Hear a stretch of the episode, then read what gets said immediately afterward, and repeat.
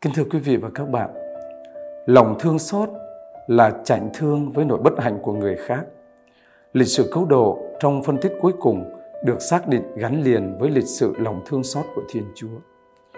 Chúa Kitô chính là lòng thương xót của Thiên Chúa và Đức Maria là mẹ của lòng thương xót.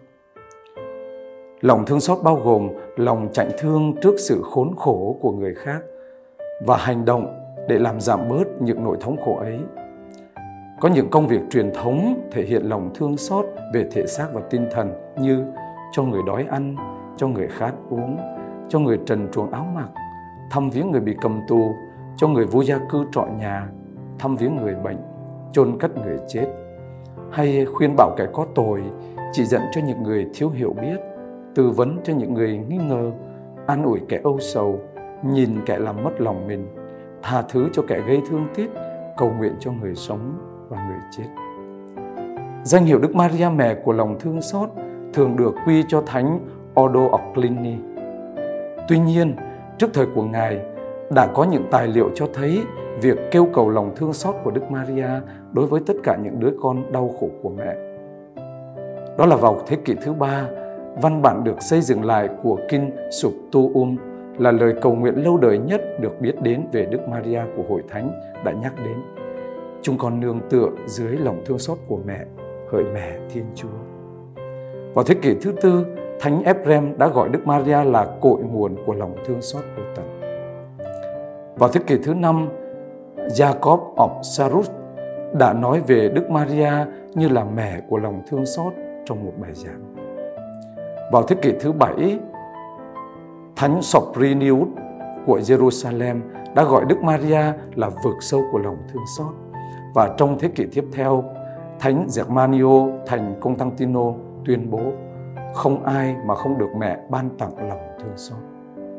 Đến thế kỷ thứ 8, Đức Giám mục David xứ Benevento đã đặt cho Đức Maria tên gọi đấng thương xót nhất. Và Ambrosio Alpeter đã khẩn cầu lòng thương xót của Đức Maria bằng những lời này. Xin đến giải gợi những ràng buộc khổ đau, xin chảnh thương cho sự đau khổ của chúng con, thưa mẹ. Và đến thế kỷ thứ 10, Thánh Odo đã phổ biến danh hiệu và lòng sùng kính đối với mẹ của lòng thương xót. Trong một đêm Giáng sinh, Ngài cầu nguyện với Đức Maria như sau. Kính lạy Đức Bà, đêm nay mẹ đã sinh ra Chúa Cứu Thế cho thế giới, là đấng trung gian của chúng con. Con dâng lời cầu nguyện về cuộc sinh hạ vinh quang và độc nhất của mẹ hỡi Đức Bà tôn kính nhất và cầu xin mẹ nghiêng đôi tay thương xót của mẹ trước những lời cầu xin của con. Con vô cùng lo sợ rằng đời sống của con không làm con của mẹ hài lòng. Vì vậy, chính nhờ mẹ mà Ngài tự biểu lộ chính mình cho thế giới, con khấn nguyện rằng qua mẹ, Ngài cũng sẽ thương xót con. Như thế, danh hiệu mẹ của lòng thương xót mang hai ý nghĩa. Đức Maria là mẹ của đấng thương xót tức là Chúa Kitô con Thiên Chúa và Đức Maria là một người mẹ xót thương đối với tất cả các con của mẹ ở trên thế giới. Thánh Thomas Aquino đã nói, khi chính nữ Diệm Phúc thai ngén ngôi lời vĩnh cửu trong dạ và xin hạ Ngài, mẹ đã có được một nửa vương quốc của Thiên Chúa. Mẹ đã trở thành nữ vương của lòng thương xót và con mẹ vẫn là vua công lý. Danh hiệu nữ vương của lòng thương xót tôn vinh lòng nhân lành, hào phóng và phẩm giá của Đức Thánh Trinh Nữ Diệm Phúc. Từ vị trí của mình trên thiên đàng, mẹ hoàn thành vai trò của Hoàng hậu Esther. Mẹ không bao giờ ngừng khẩn cầu con mẹ cứu độ dân thánh khi họ tin tưởng chạy đến với mẹ để lánh nạn trong những thử thách và hiểm nguy.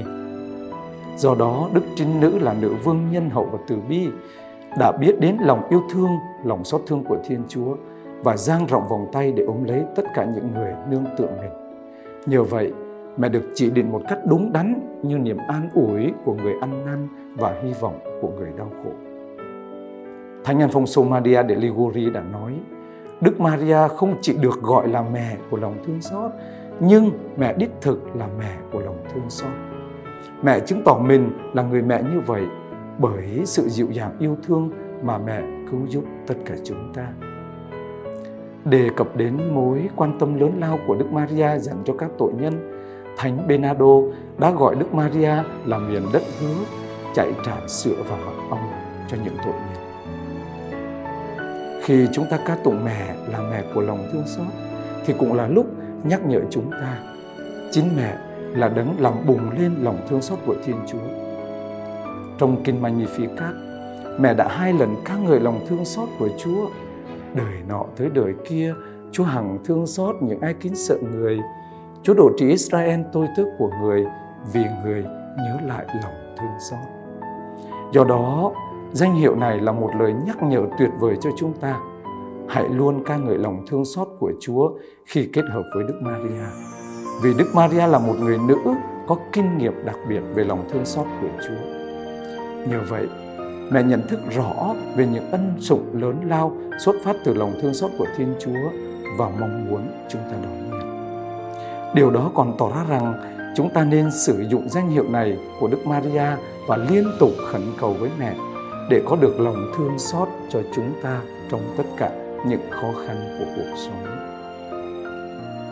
Và cũng vì thế, chúng ta hãy thể hiện lòng thương xót đối với người khác khi chúng ta cùng sống trong thế gian này.